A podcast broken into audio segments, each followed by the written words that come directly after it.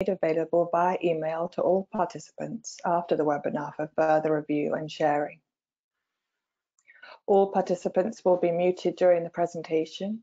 We'd love to hear from you during today's presentation, and we'll be answering your questions at the end of the session. If you have a question, please send it through the Ask a Question tab at the bottom of your player, which is on the right-hand side. If we don't get to your question today, we'll be sure to follow up afterwards. So without any further delay, I'd like to kick things off by welcoming Irving. Irving. Thank you so much, Romilly. Thank you, everyone. I hope my volume level is good. It's a pleasure to be here. My voice, I pray, will hold out. I, too, finally and ultimately contracted COVID. I'm on the upside, and as far as I know, GoToMeeting or GoToWebinar is not a vector for the virus, so I think you're all safe. The pandemic is yet again looming its head in many places around the United States and around the world and creating chaos. And while the pandemic had a role to play in the current staffing crisis, the seeds for this crisis were planted quite a long time ago, have been brewing, cooking, stirring, being cultivated, and are now fully ripening. The agenda for today is to talk about where we are, the current situation. Second, and I'd like to spend most time talking about this, what can we do now to retain, recruit, and cultivate a robust human resources team in our long-term care operations? I'm going to focus the retention, recruitment, and cultivation aspects. I'm going to focus on systems. I'm going to look as clearly as possible at systems that enable retention, recruitment, and culture cultivating good environments in which to work. I'm going to talk about leadership and the difficulty and yet the importance of change. And throughout it all, I hope to be focusing on practical steps that we can take to enable these systems changes. So where are we? Well, before the pandemic, the median annual turnover for registered nurses in 2017-2018 was 102%. That's in long-term care. The turnover for licensed practical nurses, 80%, and for nursing assistants, 98%. So what do we think of that? Do we just think that's the price of doing business? I've heard CEOs say that to me. However, in the current environment, the previous attitude toward frontline direct caregivers as well as entry-level employees such as dietary, scheduling, etc. We can no longer treat these employees, we can no longer consider these as interchangeable, as disposable, and perennially renewable resources, because they're not. We've just had two major releases within the United States, a fact sheet by the White House on long-term care, which was referenced by President Biden in his State of the Union address. And as far as I know, in my 50-something years in healthcare and 30-plus years in long-term care, I've never heard long-term care mentioned in a State of the Union address, so it's certainly a first. The White House fact sheet and the National Academy of Sciences report focus on staffing a lot. And in the White House report, there were 21 recommendations, which I've dissected and put a blog on the website for you all to take a look at. But a big bunch of these recommendations had to do with staffing, inspections, and fines, including recommendations about reducing costs. So I don't consider such combination of improbable incongruities to be practical. I'm going to instead try to focus on practical things that we can implement in our operational environments. We got here through system neglect, and actually there is no system in long-term care. Very articulate paper appeared within the past year in the New England Journal of Medicine, making this case pretty powerfully, that there is no system in long-term care. It's a cobbled together, ragtag, disjointed set of regulations and provision. Ageism is an important part of it. I'm going to drill down a little bit into that further. The dominant metaphor, I've talked about this a lot, the dominant metaphor in long-term care is entirely negative. Nobody looks forward to going into or relocating into a nursing home. People don't even relish the idea of having home care at home. The question arises as to whether or not long-term care is a business or an enterprise. The current regulatory environment seems to view it as both a social safety net service and as a business. And I think that in part suggests why we got into this mess. And then you add the pandemic. The pandemic was a precipitating cause of the staffing crisis, but not a causal reason for the staffing crisis. And we'll drill down a little bit into that too. Old adage, follow the money. If you look at what the United States spends money on in healthcare by category, we can see that this top line is the United States here. And over here, this medium blue is long-term care. And it spends per capita $516 per capita per year in the United States in 2018. Comparable country average, that is to say OECD countries, and here's the list in here provided by Kaiser Family Foundation. Average in OECD countries is more than twice that. So what does that say? It says that we're not spending as much as comparable Western countries in long-term care. Well, is that because we have a lower disease burden of chronic illness? No. Is that because we have more efficient systems and we don't have to spend that much? No. Is it because we are just more effective at delivering long-term care? The answer is no. So the reasons for that come down to a few. Then you add the pandemic, and we can see here that the nursing and residential care facilities payrolls plummeted as the result of the pandemic, plummeted as the result of the emptying out of many of these operations, the suspension of home and community-based services, as well as fear among the workers themselves, illness among the workers themselves. And before you know it, you've lost 400,000+ individuals from a workforce of about 4.5 million. So that's a pretty significant loss. And when you look at the winners and the losers since February 2020 to November 2021, nursing and residential care was among the biggest losers in terms of overall jobs in the job market, according to the Labor Department. This is really significant in several ways. And one of them is, well, where did these workers go? Some of them didn't work for a time, but others stayed in the workforce, and where they went was they went to other healthcare provision settings.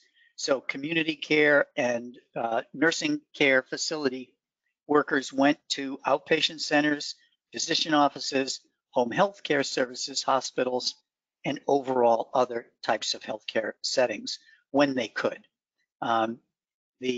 Some long-term care employers were hurt, have been hurt more than others. Assisted living hasn't been hurt, for example, as badly as nursing care in the sweepstakes of job losses. And so the question comes to many people ask, well, what are we going to do? Is money the answer? Do we simply have to pay more?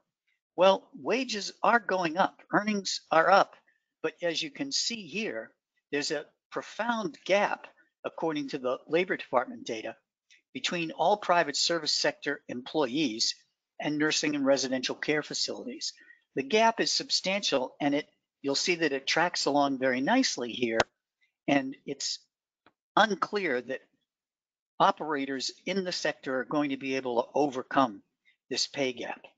The value of a CNA based on his or her salary, and as we know, mostly her salary, the average in the country, according to the BLS, the Bureau of Labor Statistics, is slightly under $14 an hour. Now that's going up, but the fact of the matter is that 17% of the CNAs in the United States live below the federal poverty line. 17% of the CNAs live below the federal poverty line compared to 9% of all American workers. So the question is, what is enough? What's enough salary? What's enough benefits? How do we value this position? If we devalue the position based on money and pay, the rest seems pretty clear about what we think of or what we had thought of these frontline workers. And the root cause analysis, I would submit to you that the lack of value devoted to these workers is ageism, it's ableism, it's sexism, and it's racism. And that's just the way it is. A big part of this workforce are elderly women and elderly women of color. And persons of color make up 59% of CNAs and 26% of LPNs working in long-term care, various long-term care environments. So these are pretty cold, hard facts. So the question is, what do we do now? So what I've described so far is what we would refer to in marketing hydraulics and economics as externalities. These are factors which are outside of your operation and not necessarily under your control. You have no control, for example, over what Walgreens down the street chooses to offer their entry-level employees. You have no control over what Amazon puts in its package for educational benefits, for its or childcare benefits, for its workers at the warehouse or distribution center right down the road from you. You have no control over that. And you have no control over the overall hydraulics in the labor markets. The labor markets continue to be extremely tight, with there being lots of jobs and not enough age qualified individuals to follow up on those jobs. What is within our control is to listen. I'm going to be very specific about what that means. We're to listen, learn, and to change. That is in our wheelhouse. Our best case response in long-term care to retain employees, that's the first step. It's not to recruit more, it's to retain. Keep what you've got and to get better at it. Get better at keeping the team that you have, the individuals you have who represent the service categories, represent the psychological profile, the demographic profile, that represent those whom you wish to keep. Get better at keeping them, and I've got some very specific suggestions about that. With regards to recruitment, we need to earn a greater share of the supply that's available of what you need. Earn a greater share of the supply of what you need. You may not be able to compete. I'm going to say you can't compete with what Amazon or Walgreens does in your marketplace area, but you can compete in other ways that would render your employment at your location more attractive, more compelling for a certain important segment of the workforce available in your marketplace area. And finally, cultivate. There's been an awful lot of ink spilled over long-term care culture. Culture, I'm going to define it further, but culture produces relationships.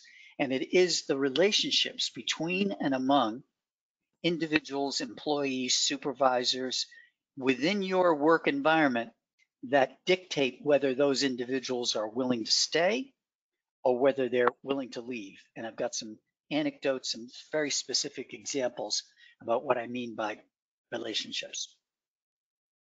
So first, the first thing that we have control over is keeping what you've got. So the first step of keeping what you've got is understanding why people leave. And it's very easy. It's a very quick fix for us to fall back upon, well, they got a better job. There's almost always more to it than just that. So it's important for us to understand why people leave in great detail and as often as possible. And the best way to do that is to ask people. There are 15,269 nursing homes in the United States. There are tens of thousands of assisted living residences and even more home health agencies. And my hunch is that fewer than 10% of that entire array of employment environments conduct effective, rigorous exit interviews on their employees. And why not? I think it's because we just haven't had to do it. We've looked at the population that we employ as replaceable, as a perennially renewable resource. They are not. And yet other sectors, other service-based sectors, do these exit interviews much more rigorously, much more effectively, and harvest the benefits associated with doing them. So we want to ask why they're leaving.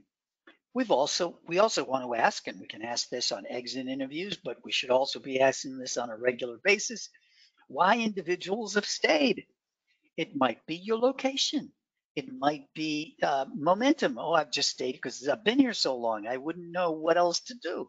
It could be your physical location. It could be the job flexibility. The hours of work allow the staff person to fit in exactly another job and childcare in their busy lives. We need to understand what those factors are in order to understand what we can do in order to be even more of the good things and less of the bad things about why people want to work for us.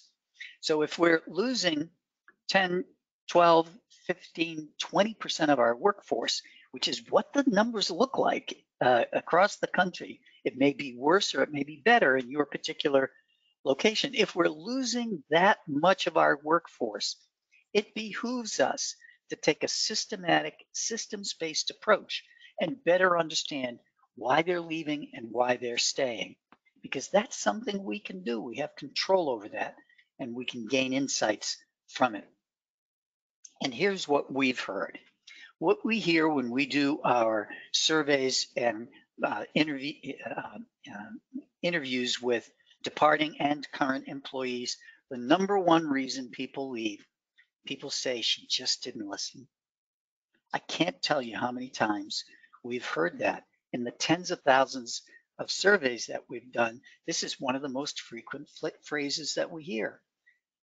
She, he, him, it, fill in the blank, the executive director, the leadership, the supervisor, fill in the subject. It's almost as many individuals or positions as you can imagine, just doesn't listen. What does that mean?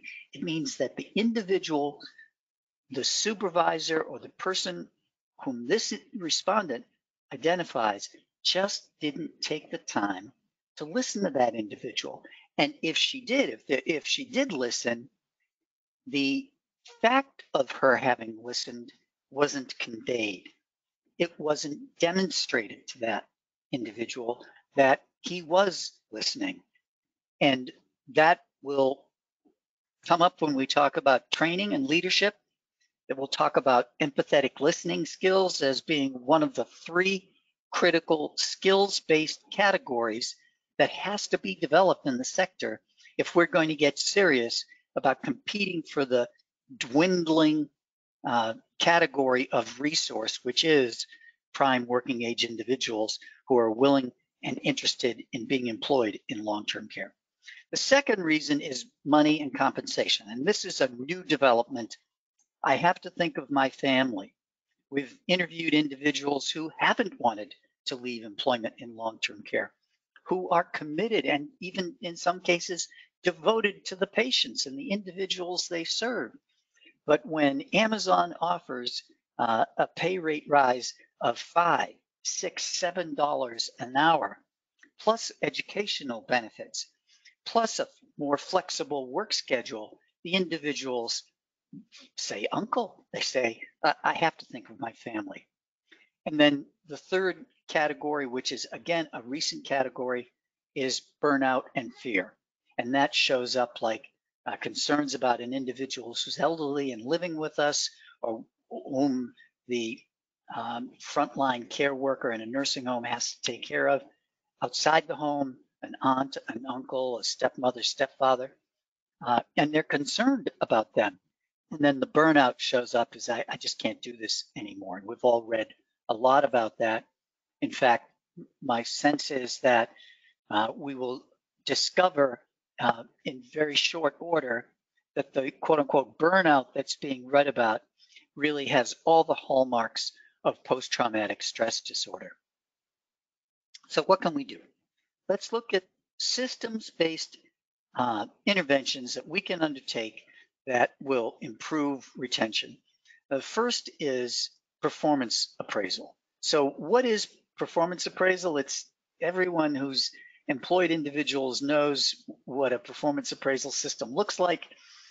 And the issue with performance appraisals that we can do is to increase the frequency of performance appraisal and reduce the complexity. In most institutions, in most organizations, the performance appraisal system looks like a once annual or twice annual at the most sit down interview between a boss and a subordinate, where the individual being evaluated is reviewed by the boss against some standards or behavioral criteria, against some job objectives. And these meetings, especially during a pandemic, tend to be relegated to secondary. They tend to get neglected. So we've gone now 2+ years, and my hunch is that an awful lot of you out there haven't been adhering to your regular performance appraisal schedule. I would submit to you that once a year performance appraisal is more deleterious than beneficial. Performance appraisals need to occur on a regular basis. They need to occur in a way that gives both constructive and positive feedback to the employee and solid feedback to the employer, to the supervisor. Needs to be two-way, needs to be very frequent, and it has to be structured in a way that there's no big emotional charge built up around it, which is what happens now. Oh, my performance appraisal is coming up. Oh, what's she going to do? Oh, what's he going to do? It's just so counterproductive. There's been some interesting research in this regard, which is not quite definitive, but it's certainly directional, suggesting that the typical annual performance appraisal sit-down interview is counterproductive and not very constructive. There's some simple models for doing this. I will include some links to the Society of Human Resources Management and how these can be done much more efficiently and much more effectively. And if you want, you could always be in touch with me and I'll explain or give you some suggestions about that. Increase frequency, reduce complexity. Exit interviews. Is this person a possible rehire? Now, if the person that has left or that you have terminated is a distant dot in your rear view mirror, That's too bad, because there are some people who have left who would be terrific rehires for you. They may have left because Sally didn't get along with George and they were fed up with it. So they moved on down the road. Well, if Sally or George are no longer there, it may be time for Mary to come on back. So the former employees of your operation can and should be considered a very interesting and potential good resource for rehire. That's just one value or possibility behind exit interviews. Current staff surveys and interviews. Now, many of you are conducting employee interviews. If you're not conducting employee surveys, employee interviews, I don't know what to say. You really, it's a tremendous oversight. It's an important oversight, and it needs to get fixed, because the critical piece we're going to see just a little bit here is that your single best recruitment channel are your current employees. Your single best recruitment resource should be your current employees. So under current staff surveys and interviews here, I've got willingness to recommend or refer, and then actual referrals.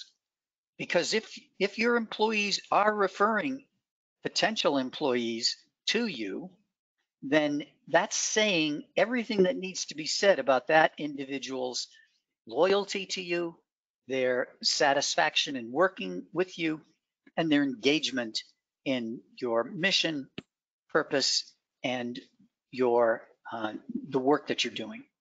So it's a tremendously important insight into the culture, into the attitudes, perceptions of your employees.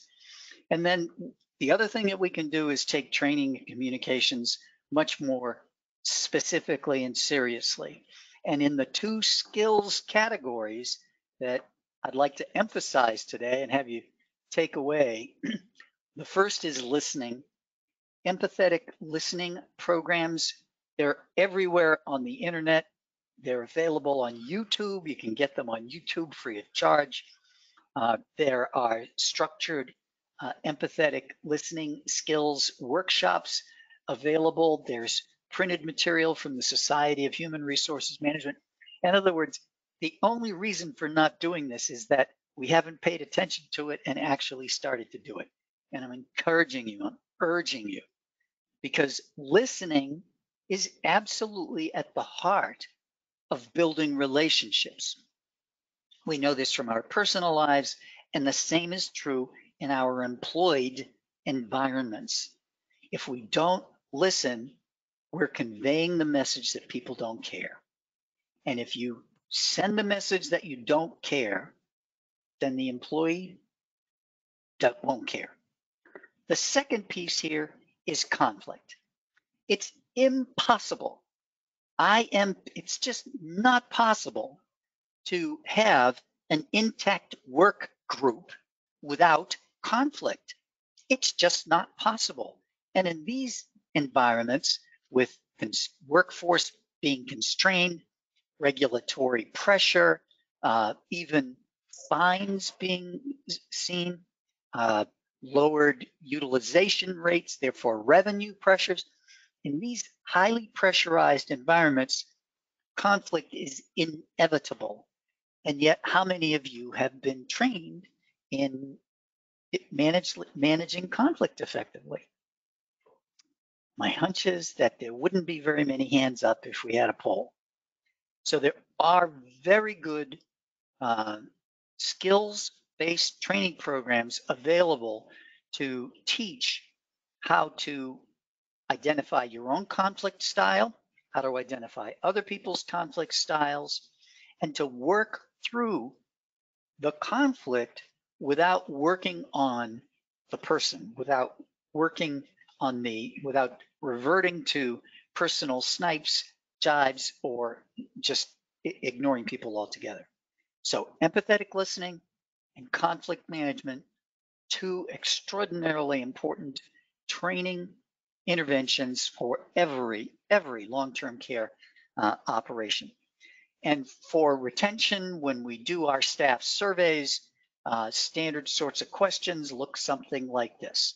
When others ask me about my job, I urge them to consider, tell them to possibly consider, or urge them to never consider. And if you do this, if you set this survey up correctly, employees will answer this question for you and indicate to you whether or not they are willing to refer other potential employees or even former employees to your operation. The best case response in the retention category is to keep what you've got and to get better at keeping what you've got. For recruitment is to get more of the supply of what you need, and under culture is to develop stronger relationships. And all of the suggestions so far will enable us to do that.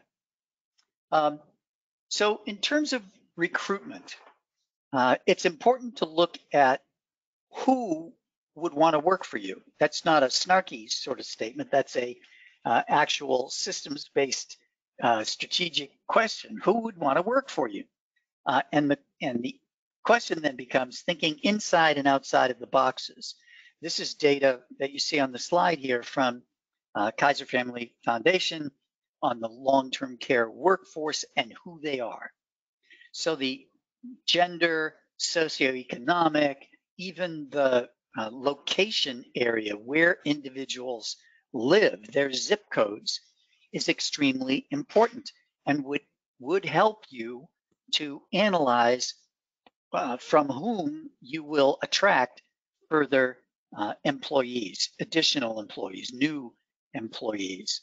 And when we're looking at systems-based recruiting, we look at where the supply is, where the supply of age qualified individuals are, generating leads, lead management, speed to offer, and onboarding.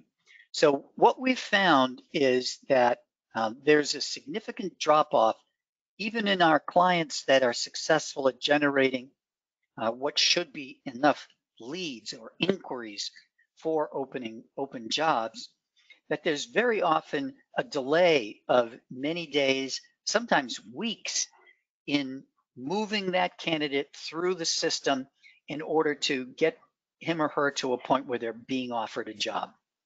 That time allows a drop-off in that individual's interest, or it allows that individual to get recruited by another company. And that is just painful, because you've paid for that lead.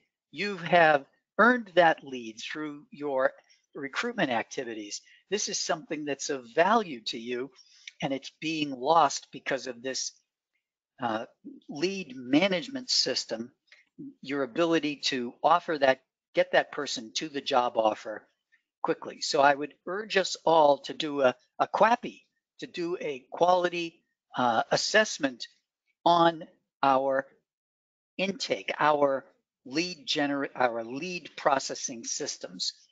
Who has to approve? What forms need to be filled out? Are the forms online and accessible online so that the individual can fill them out herself or himself? All of these things are systems-based obstacles to your converting a higher percentage on these leads. The final piece about onboarding.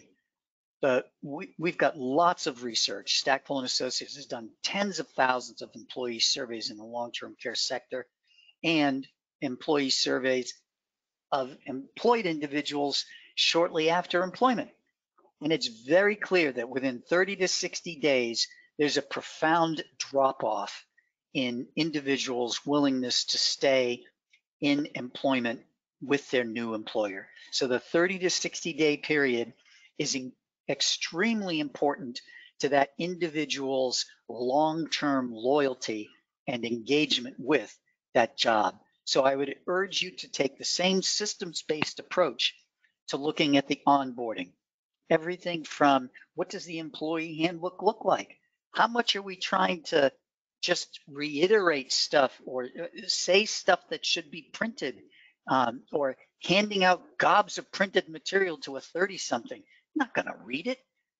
So it needs to be streamlined and looked at strategically. That's a systems-based obstacle to more effective recruiting and retention in the sector. So what's the best source of leads for employees in long-term care? Too bad I didn't insert a poll here. I'd like to see what you all said. I'm going to end the suspense by saying your existing employees are absolutely your best source for leads.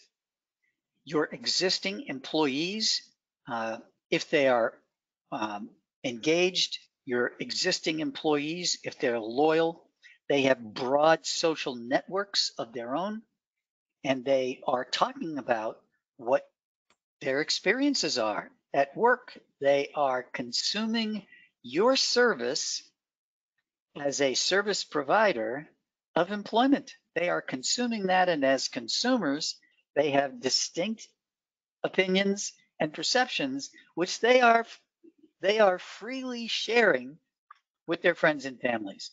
So your existing employees are your best source of recruitment. Your worst source of leads, of recruitment, are cash incentives. So we've seen a proliferation of employment incentives in the form of cash bonuses, hiring bonuses.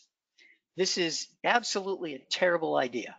The data about this is so clear that people who accept cash bonus offers for employment in all service sector categories, all service sector jobs, they will jump at the chance of the cash bonus, and they will jump back out again just as quickly and as easily. Job hoppers hop. That's what they do. So if you really want to both burn cash and be profoundly disappointed because the position is empty again in 5 to 6 to 8 weeks, go ahead and offer a cash incentive. If you feel that you need to offer a cash incentive or some type of incentive as a competitive move in your local marketplace environment, because other people are doing that and they seem to be attracting people, please don't be seduced into that faulty logic. There are very good things that can and might be done in the form of incentives other than cash. Incentives which would have more meaning and more retention capability than just the cash. Okay, so if employees are our best resource, are you currently, it's a challenging question, are you currently receiving referrals from your current employees? If you are not, why not? And if you've already got a referral program in place, here's what you need to do. First of all, you need to announce you're canceling it. You're canceling your employee referral / employee referral bonus, whatever you call the thing. You're canceling it because it's not working. Then you're going to recruit 3 or 4 staff, not the usual suspects, but staff at the ground level. This is right out of W. Edwards Deming, Quality Improvement 101. You're going to recruit those individuals not based on the fact that they're supervisors or Maria is the boss's favorite, none of that stuff. You're going to get 3 to 4 staff, not the usual suspects, and you're going to give them a task. Within 3 or 4 days, come up with non-cash incentives or ideas that will help attract employees, current employees back, former employees back, or new employees to work within your operation, and hold them to it. Ask them, get them to volunteer if you can, appoint them if you need to, but explain the seriousness of the situation, that you want their ideas, and then take their ideas and implement them publicly. Now, if they come up with ideas that are financially unfeasible or would clearly break ERISA, FLSA rules, you know, legally not feasible, you can explain that. But invariably, there are a few nuggets in each of these groups that can and when implemented have enormous benefit. And the first of which is to just show the staff, the rank and file, that this contribution was listened to and implemented in a serious fashion. Now, if in your employee referrals program, you struggle implementing an employee referral program, you've already answered an important question, even if you don't like the answer. In other words, if your employees are not willing to refer other people that they know, their family and friends, to work at in your operation, the question is, what would we need to do? What would we need to do in order to create fans, ambassadors, or champions in the community? You can ask them. Now, if you ask the right way, if you ask in an open, safe environment, if you ask several different ways, not to intimidate, but to make it clear that you want the answer, you'll get the answer. Somebody will say to you, well, you could get rid of George. He's such a pain in the ass. And then you know what the issue is, and you know what the obstacle is. Well, you could offer us all another $2 an hour. Well, if we can't offer you $2 an hour, what would we do? What could we do? What might we do? Now, if that sends you to talk to the Medicaid board about increasing the rates at your center, many of you already have that conversation. The question is, are you sharing that information with your employees? Do they know how hard you are working to get them what you believe they deserve? And my hunch is that many of your employees aren't aware of how hard you're working to do that. Finally, with regards to recruitment, I want to talk a little bit about advertising, because historically advertising has been an important part of where long-term care operations went to find new employees. And this is a pretty typical print advertisement for certified nursing assistants. I just pulled this out of a online newspaper, an e-journal. This is what it's done. This is how it's done now. Oh my gosh, please don't. That's just absolutely the wrong way to do it. If you want to attract individuals of a particular age or demographic profile, and you should know who that is, then you want to talk to them where they are. And here's a snip from TikTok. I pulled this over a month ago now.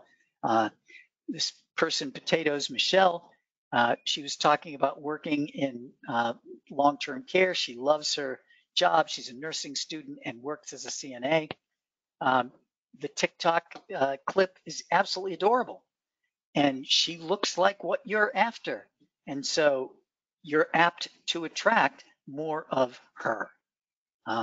If your target is an older Haitian population in your marketplace area, there's a dense population of Haitians, then you know where you're apt to see them. You're apt to see them. You're apt to reach them through public posters, through billboards in bus stations, other transport centers. So you want to go where they are, but you first have to understand what you're after. These little postage stamp ads in newspapers and on job boards just don't cut it anymore. Here's another ad that I thought was quite good because it gets to the issue of the altruistic appeal of the nature of the work. Love your job and your team members too. And this demographic, this 20-year-old, early 30-year-old person, she has to like whom she works with. She's not gonna stay. I don't know about you. I'm of a certain age when the first job I had, my boss yelled at me, said, do that, you screwed that up, do that, don't do that. And today my kids would have quit had somebody spoken to them that way. So the dynamics have changed a lot. And if we're going to succeed, we need to adapt and adapt effectively. So the best case response here in this current staffing crisis in long-term care is to retain, recruit, and now I want to talk a little bit about cultivating culture and relationships. So culture, I want to get clear about what I mean by culture. I mean it at a very high, or very deep, depending on your perspective, level. I mean the dominant set of rules, often unspoken, that guide individual behavior within groups. So these are the unspoken rules that dictate behavior within groups. And I think we can all identify with that definition. Culture is too often the root cause of our failures and not often enough a root cause of our success. There are some stellar examples of organizations in the long-term care sector with outstanding cultures. And my hope is that each of you will aspire to be a culture that's outstanding, to cultivate an outstanding culture. And I just love this quote from Peter Drucker, culture eats strategy for lunch. You might have the best strategy, you might have the best building, you might have the best software, you might have the best leadership, you might have the capital you need, but if your culture doesn't get it, if your culture doesn't nurture the workforce required to deliver the care, you're toast. So I really like my colleague and client introduced me to this concept, the Eden Alternatives Golden Rule. As managers treat staff, so shall staff treat elders. And in the traditional approach, I gotta say that most of the tasks, most of the rules we've cultivated have to do with compliance with regulations, compliance with labor law, the perspective that labor is replaceable, that operations use a command and control communications methodology, and that authority was handed down from above, and that obedience in a very Catholic, very Judeo-Christian model, obedience was expected and assumed. Well, that's just yesterday. The models today are very different. We need to build skills among our existing team members and sometimes even ourselves around conflict management, handling confrontations, empathetic listening, and how we build trust. Trust is constructed. It isn't given from above. It doesn't come upon us like amazing grace. Trust is the result of specific things that individuals do between each other and within intact work groups. And if your teams don't trust your leadership, if your teams don't trust each other, there are signs and there are cracks in the foundation. So how do we cultivate systems and training? Well, for frontline caregivers like CNAs, and I mean MedTech CNAs, frontline caregivers, and could be included in this dietary as well, is there a career ladder? I love the idea promulgated by Lori Porter of directors of nurses assistants. Do you have a director of nursing assistants? Are there CNA specialists in skin care, fall prevention, people caring for people with dementia, or those who are orienting new staff, or those who are designated as family liaison for those families that are grieving, for example? those families who haven't been able to see the individual that they're related to within the institution because of COVID or other reasons.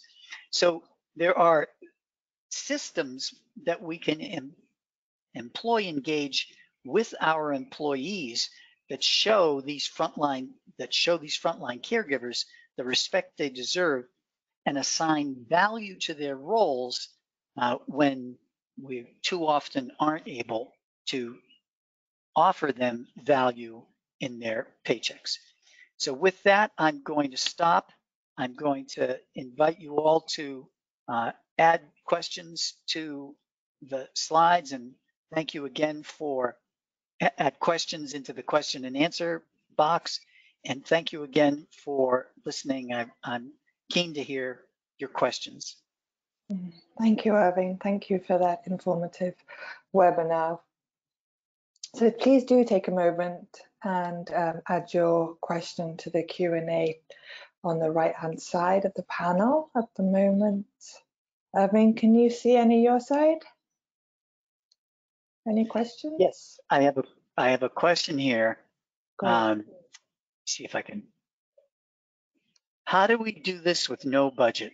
Oh my gosh, what a good question. So this is a very good question.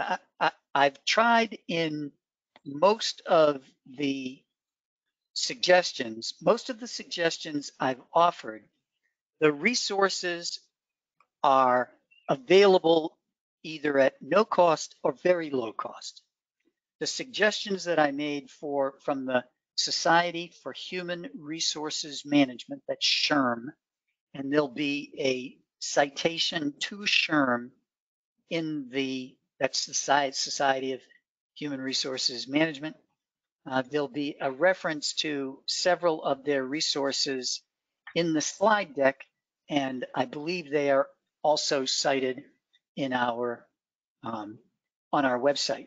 So all of the things that I've suggested can be undertaken at no or very low cost. The issue is that you, as operations managers and leaders, and I did get to look through the list and of people who signed up, and most of you are operational supervisors, managers, even owners and operators. The requirement is that you look at these issues as though you were being audited, and you have to do them in your organization. The requirement to insert training for empathetic listening is every bit as important as the requirement that you insert training on dealing with antipsychotic medications. The requirement for training for dealing with persons with Alzheimer's and related disorders. These are important clinical dimensions on which you will be audited. If you consider the requirement for empathetic listening skills, if you consider the requirement for dealing with conflict and confrontation, skills to deal with that, if you considered that part of your systems-based auditing, you would find the time, make the time to locate the resources and to deploy those resources within your operations. All of this can be done at no or very low cost. So the question, one of the questions here that I see is, would you please post the slide deck? Absolutely, it will be available. You'll get a link to the deck in the email follow-up. Next question, any experience with offering an incentive to staff members who refer individuals who are hired?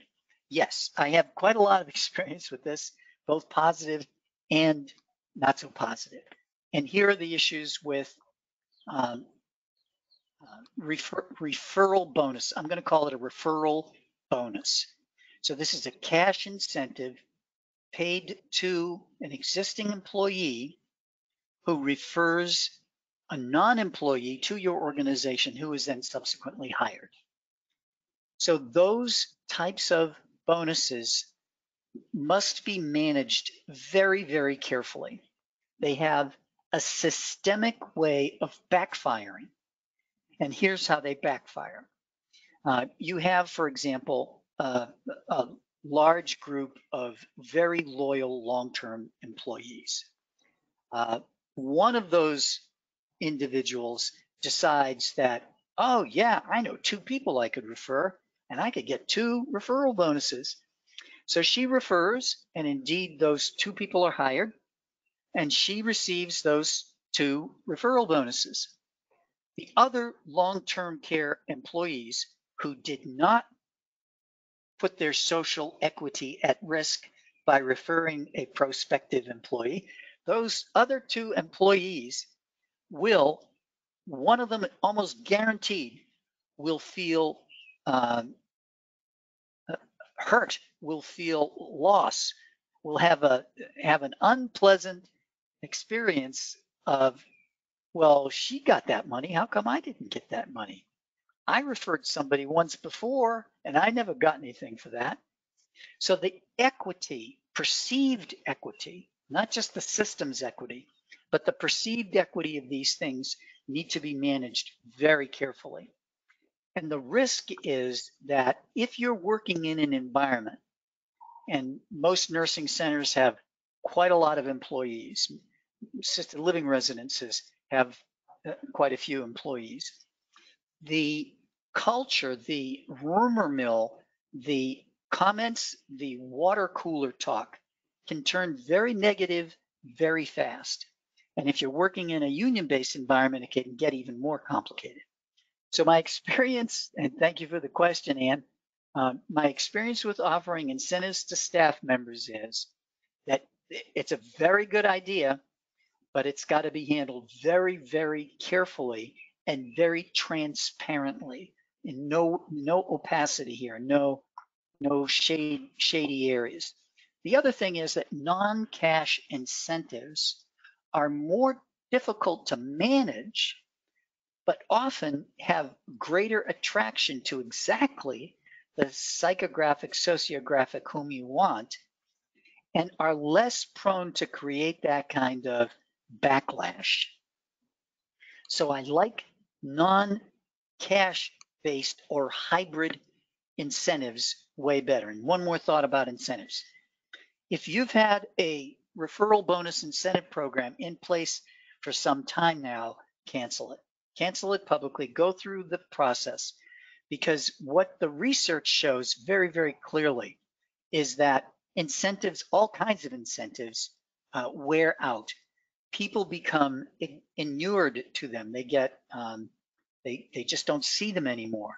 So in order to rejuvenate them, in order to re-energize them, it's necessary to go through the process of publicly canceling it, reconstituting it, and then re-offering it again. And I would do that at least twice a year for your employee incentive program.